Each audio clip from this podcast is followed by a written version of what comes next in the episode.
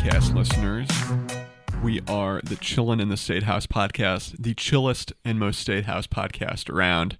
I am Andrew Bahl, one half of your lovely Kansas State House team, and I'm joined by my better half, our new man, the new man in Topeka, our new co host, the most important title you have, uh, Jason Tidd. Jason, congratulations on being the new co host. This is a big moment. Thank you, Andrew. I don't know if better half is necessarily true, but I am. I think the listeners will soon be able to judge for themselves on that one. Well, I have a face fit for a podcast. That's not true. All right. But you have a you have a good voice for a podcast, and that's really why we hired you. Spoiler. I, I don't remember that coming up during my job interview, so uh, I, I must have aced that part. Well, Jason, why don't you tell the good people out there, uh, Chill in the State House podcast? We like to, you know, we, we take complex issues and break them down, but we're also we also like a little bit of a personal touch. And I think it'd be good for the listeners to hear a bit about you, your background. You're from Kansas, so this is a big moment for the podcast. We have a true Kansan on co-hosting. Yes, uh, I am born and raised from Iola, Kansas. So that's the home of our lieutenant governor, one of our top Department of Education administrators, and for those who follow Kansas legislature, hashtag Kansas Ledge. So you got- you got it down already. Yes, the the local representative is Kent Thompson. Uh, so I went to Iola High School, went to Kansas State University, and most recently was working for the Wichita Eagle, and now I'm here at the Capital Journal, which has always been my dream job to cover state government and politics in Kansas. It's my goal to take complex issues and explain how they affect people. Uh, whether you are listening to us on the podcast or reading us at cjonline.com. you have the plug for your work down pat, which is a sign you're a true veteran reporter. You, you got, you know how to get people to, to to come to come read your stuff. I, I just made sure to listen to you and John Hanna and Titus before uh, stepping up to my podcast for the first time. Well, you, this this is like a move that was preordained, right? Because growing up, you you would read all about Kansas politics, and uh, and and you were a newsman from a young age, correct? Yeah, so my first job was delivering newspapers for the Iola Register. Uh, and starting in third grade, I'd take the newspaper to the townhouses there and around the square, and I'd be reading the front page. And I was most gravitated to John Hanna's stories about state government, specifically the ones about education. So I'd get off from school after listening to teachers or some teachers complain about education funding related issues, and then read about those issues in the newspaper. And now probably will write, wind up writing a bit about school funding. I feel like at some point during your time in the Cap Journal. I think that's a pretty safe bet. Yes, I, I'm sure that issue will come up. Uh, hopefully, uh, after some COVID things here quiet down, we can get back to reporting on education finance and all the other good things that go on here in Topeka.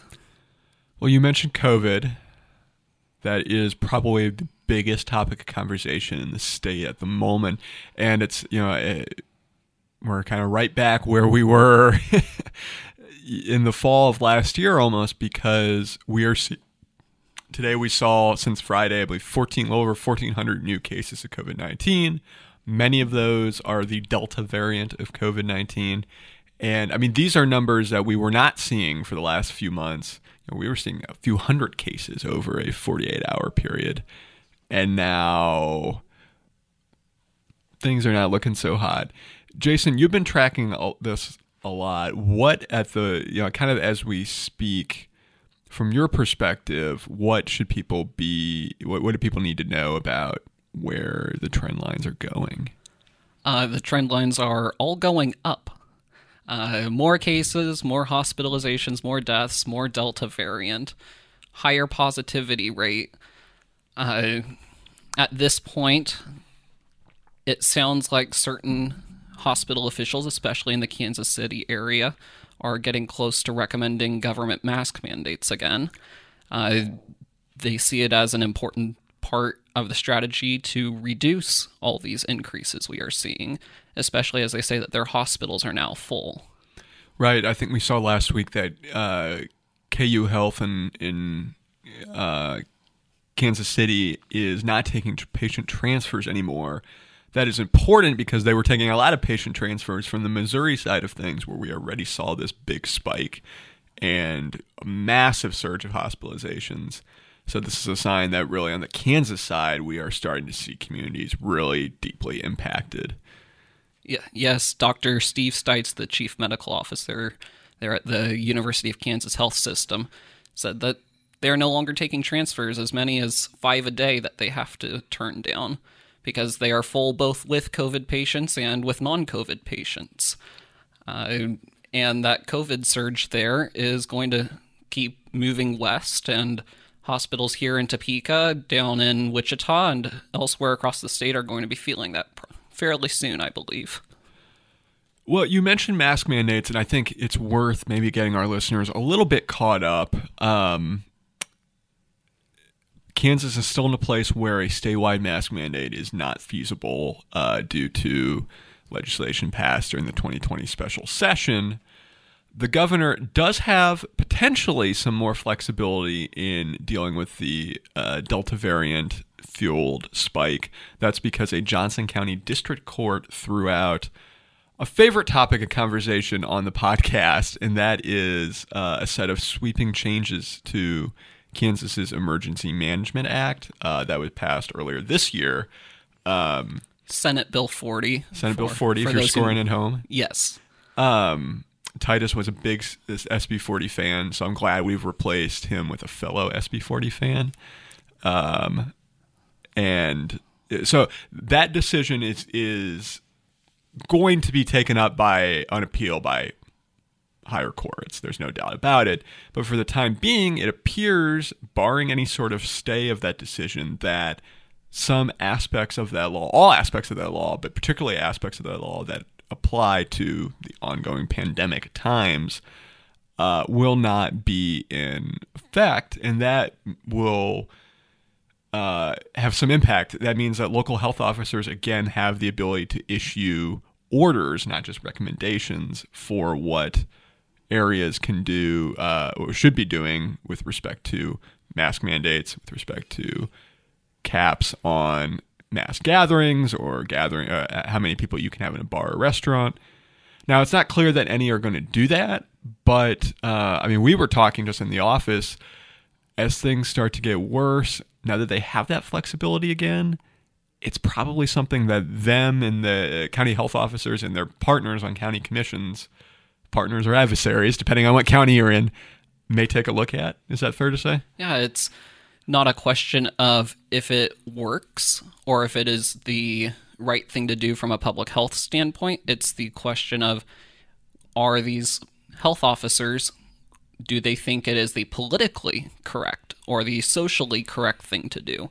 I believe one person told you last week that uh, health officers don't want to die on a hill and then have the hill bulldozed. Right. Yeah, that's that's a good line, and I think it does kind of illustrate the problem because the county commissions do have power to overrule their local health officer, and local health officers serve at the pleasure of their county commissions. So you all can kind of do the math here. You know, it, it's going to require a pretty bold stance, or a county that is that has a county commission that is really on board, which could happen. I mean, if you look back to the fall of last year a lot of counties did not opt out when uh, the governor issued a statewide mask mandate order. Um, which uh, cycling back, I should the governor can issue a statewide mask order, but uh, or statewide orders with respect to virus mitigation. It's just counties can opt out of them. Uh, to be clear, that under the 2020 legislation, but not as many as you would have thought did back in the fall because things were so bad. And I mean, I, you know. It, that might be something we see here again soon. Yes, uh, I am not aware of any localities that have taken steps to re implement mask mandates. And if it were to happen, it would probably be another week or two. depending on if the Delta variant continues to surge here. Uh, but some have suggested that if there are orders, they may be especially tied to schools where stu- students younger than 12 are not able to be vaccinated. So, uh, the American Academy of Pediatrics had that recommendation that masks be required for all students and staff at schools. Right now, the vaccination rate for teenagers, uh, children between ages 12 and 17, are eligible to be vaccinated, but less than 30% have been fully vaccinated. And that does not bode well for the fall after all these uh, coronavirus clusters at summer camps this past summer. Right. Same exact demographics coming to a school near you in the coming weeks.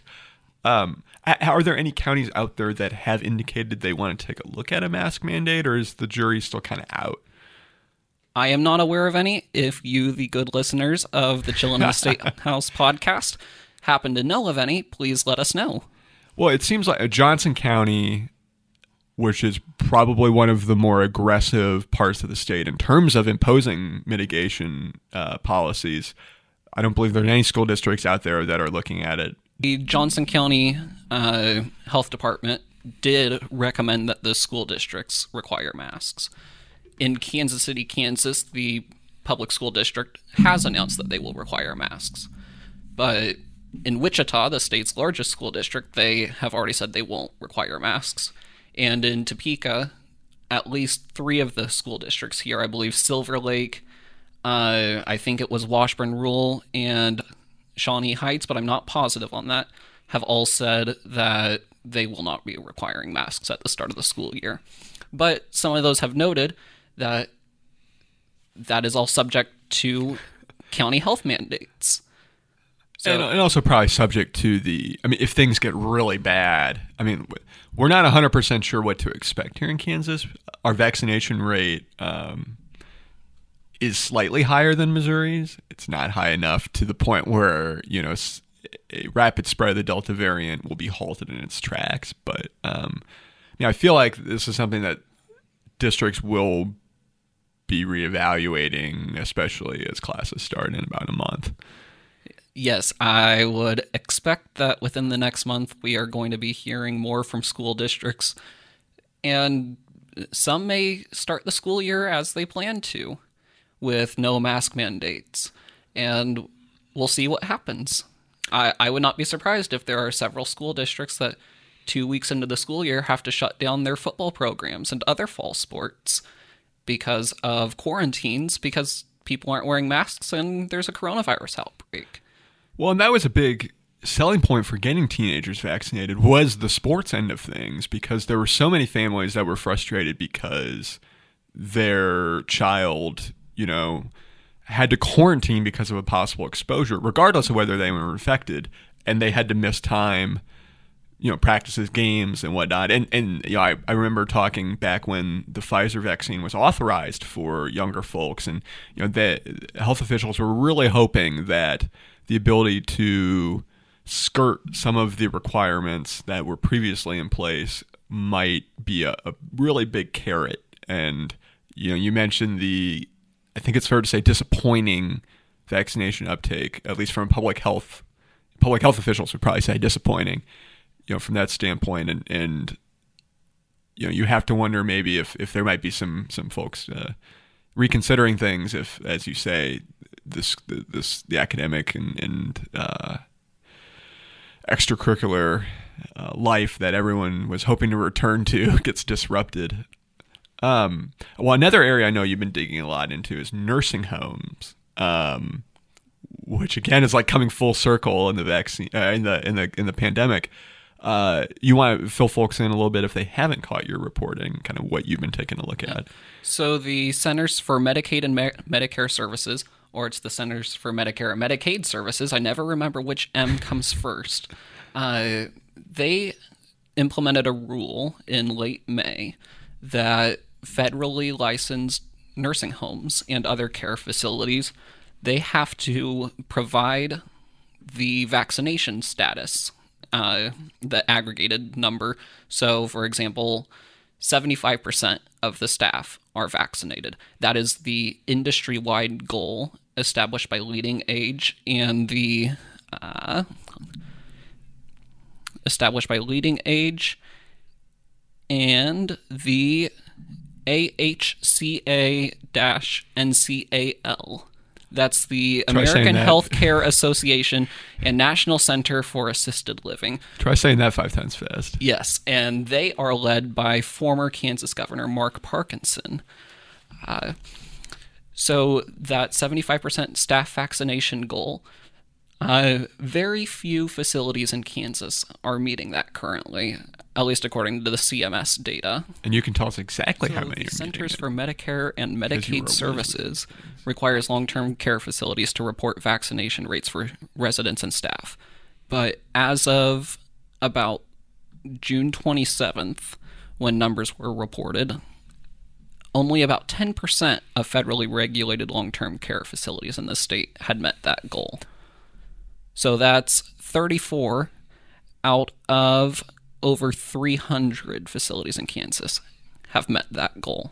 So the odds are against you on on that one. And, and quick plug if you want to check uh, if you have a loved one in a long-term care facility, uh, federally rec- uh, federally federally regulated long-term care facility, and you want to check out the vaccination rates, slide on over to Jason's story. We got a nice little uh, data visualization in there that lets you search. We are with the times over here at the Topeka Capital Journal. Yes. Now, resident vaccination rates are actually better. Uh, there isn't a goal specific for them, but in Kansas as a whole, uh, it's something like 55% of staff are vaccinated across the state, but closer to 85% of residents are vaccinated. And that puts us, I believe, in like the top 15 nationally for states. Yes, we, we are we have a better than average resident vaccination rate, but a worse than average staff vaccination rate. And talking with leading age Kansas officials, uh, the reasons staff aren't getting vaccinated are pretty close to the reasons that everybody else aren't getting vaccinated. Uh, now, nursing homes could potentially require staff to get vaccinated. The concern there is there's already a staff vaccin- a staffing shortage at long-term care facilities. So if they require vaccinations, some of those people may decide to work elsewhere, which only further hurts your staffing shortage. Well, actually, it's interesting you mentioned that because I believe Leading Age's national uh, parent group was one of several to call for healthcare and long term care workers to be vaccinated today. Uh, a move which also came at the same time as the Department of Veterans Affairs, the U.S. Department of Veterans Affairs, is requ- uh, requiring that their frontline staff be vaccinated. So there are conversations happening around this, but like you said, I, there a lot of work left to be done, and uh, the obvious risk here remains. We saw what happened in long-term care facilities last year. The high resident vaccination rates should help, but we have seen breakthrough cases in Kansas uh, among the vaccinated. So, Yes, we, we the the Kansas Department of Health and Environment continues to report clusters at long-term care facilities. They report cluster data every Wednesday, and we continue to see active clusters, active clusters that are leading to deaths at long-term care facilities. At the University of Kansas Health System, they have talked about breakthrough cases. Uh, something close to 90% of their hospitalizations are in unvaccinated people. But with this Delta variant, we are it, there seems to be more hospitalizations of fully vaccinated people. But at least at KU hospitals, they tend to be people with uh, with with uh, other what what's the word underlying health Ye- conditions. Yes, yes. They, they tend to have underlying health conditions that maybe prevented the vaccine from giving them as much immunity as it would in a healthy person. So the the the state hospital officials they're they're still banging that drum of getting vaccinated. Yeah, yes, and get vaccinated to protect your community. Whether you are a nursing home worker or whether you are a parent of a high schooler or a teacher of an elementary school student, uh, get vaccinated and protect your community. Well, and that's that's definitely the message from the state as a whole as well. And, and you know, talking with the governor last week about whether she planned to issue another COVID nineteen emergency declaration, which would give a little more flexibility in some aspects of the state response. She basically demurred and said we're focused on the vaccination end. And uh, nationally, we have seen kind of a, a budging of the of the plateau. Um, a lot more folks are getting vaccinated in the state. It might be a little too soon to tell in terms of trend lines on that, but um, KDHE and and I think a lot of other people are going to be hoping that we see a, a similar trend in Kansas where more people are are be shocked, if you will, into into getting the vaccine. Yes. Uh, now, what about the nursing home visitation side of it? Yeah, that so that's this is kind of an interesting flip side of the same coin. And as the Delta variant cases are increasing, there's a lot of concern about whether nursing homes, long-term care facilities should be you know what kind what what do they need to do to to protect folks and and um, there's some dispute I think between advocates who work um, you know t- take up the banner on behalf of residents, their families, and loved ones are saying that you know there are still too many facilities across the state that are not allowing open or more open visitation. You know, you have to maybe make a reservation, or you can't bring in kids younger than 12, or you have to, you, know, you can only come in for a few hours uh, a couple times a week, which you know could hurt you if you're working uh, if you're working during that time. So, you know, they want to see that that move, and they point to the fact that you know, visitation is a right under uh, federal legislation passed in the in uh, the 1980s. Some facilities, they say, are coming dangerously close to infringing on that right. But you know, the the flip side of that is what nursing homes say, and I think this gets at what you were just talking about. You know, they are worried uh, you know they they are saying that they need to you know we're not back to normal clearly as you indicate and they need to take steps to protect their residents folks who work there. Uh, and if that means you know some limitations on visitation they say there's no evidence to show that there's a widespread trend of like really strict visitation uh, policies advocates kind of dispute that. You know, they say that this is due to a staffing shortage, due to the fact that you know it is easier to administer for for homes. Um, you know, again, the facilities themselves disagree with that, and and it's kind of it's an area that probably will not have a particularly satisfactory resolution, you know, for a while, if ever, because this is going to be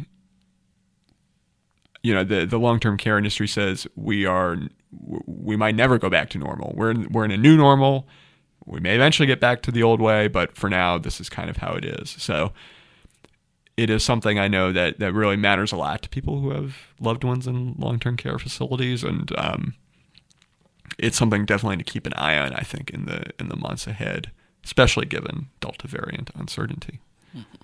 And, and to beat the vaccination drum some, uh, last week, the White House Task Force on COVID, Jeff Zients, it's Z I E N T S, I'm not sure if I'm pronouncing his last name correctly, uh, he said during a news briefing last week that the data is clear that case increases are concentrated in communities with low vaccination rates. In fact, the counties with the highest case rates have significantly lower vaccination rates than counties with low case rates and I decided to put that to the test. What did you find? Uh, generally speaking, he is correct. So I collected KDHE and White House slash CDC data on COVID case rates and on uh, vaccination rates of the 105 counties in Kansas. I put them into a scatter plot. It's available at cjonline.com and on my Twitter. That's Jason underscore Tidd. Uh, nice and, plug there. Yes. Uh, and generally speaking, the higher your vaccination rate, the lower your case rate. Now, of course, there are several exceptions. You can find counties with low vaccination rates that have zero new cases, or you can find counties with high vaccination rates that have high case rates. But the trend line and the trend line crosses zero new cases at about 75% fully vaccinated rate. And public health experts have rec- have uh, have estimated that herd immunity could be reached somewhere between 70 and 85% vaccination rate. Uh, now, I spoke with the Kansas Health Institute. They recreated my analysis and they say that the analysis does not account for other variables that drive case rates. For example, I did not account for the Delta variant. I did not account for ages. And uh, Jason, talented though he may be, does not have a master's in public health. Exactly. My my minor was in economics, but I stopped short of being able to do these more complex kinds of analyses.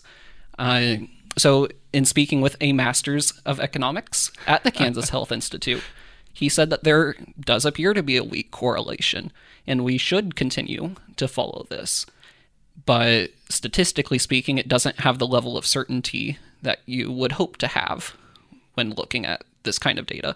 But if you are a doctor or a nurse at a Kansas hospital, you can't wait for the kind of data that is clean and accurate that economists would like to use. right. When your hospital beds are full of COVID patients, that's the only data you need to see to know that something is wrong. Right.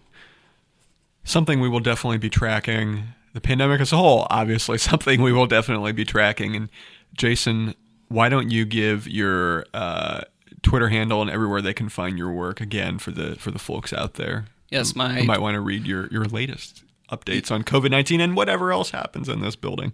Yes, my Twitter handle is at Jason underscore Tidd. And how do you spell Tidd? T I D D. All right, folks. Now you have no excuse for not following him on Twitter. Yes, and you can find both of our work at cjonline.com.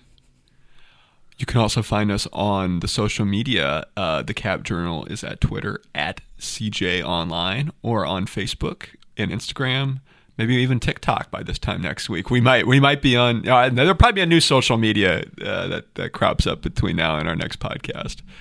Uh, but wherever wherever you get your news, the Cap Journal is almost certainly there as well. Yes, and wherever podcasts are sold. Yes, wherever podcasts are found, you can find Jason and I every week talking about the latest uh, Kansas government and politics news with some guests from time to time too. You can do that Spotify, Apple Podcasts, Google Play, or if you're lazy, which fair enough, you can just go to cjonline.com. We post them uh, at 10 a.m. We try every Monday at 10 a.m. We don't always do the best job on that, but uh, but bear with us as we trans- transition back into a, a new podcast normal, shall we say. We're usually pretty good about deadlines, but this is one that we let slide. Well, we did today, but next week we promise to be a little more punctual.